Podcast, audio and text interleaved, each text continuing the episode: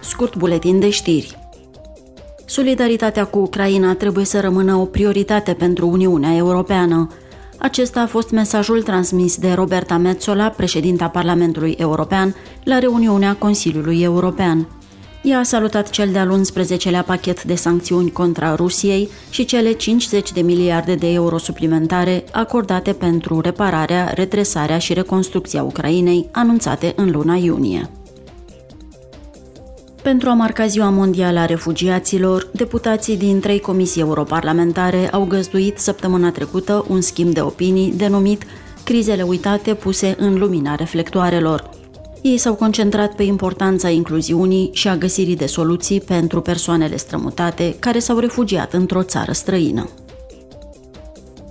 Comisia pentru bugete a aprobat săptămâna trecută cererea Belgiei de a obține sprijin prin Fondul European de Ajustare la Globalizare pentru lucrătorii disponibilizați.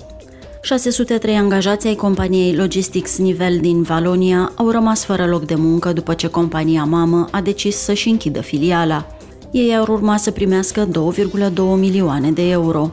Fondul European de Ajustare la Globalizare oferă sprijin persoanelor care își pierd locul de muncă ca urmare a globalizării sau a schimbărilor tehnologice și de mediu.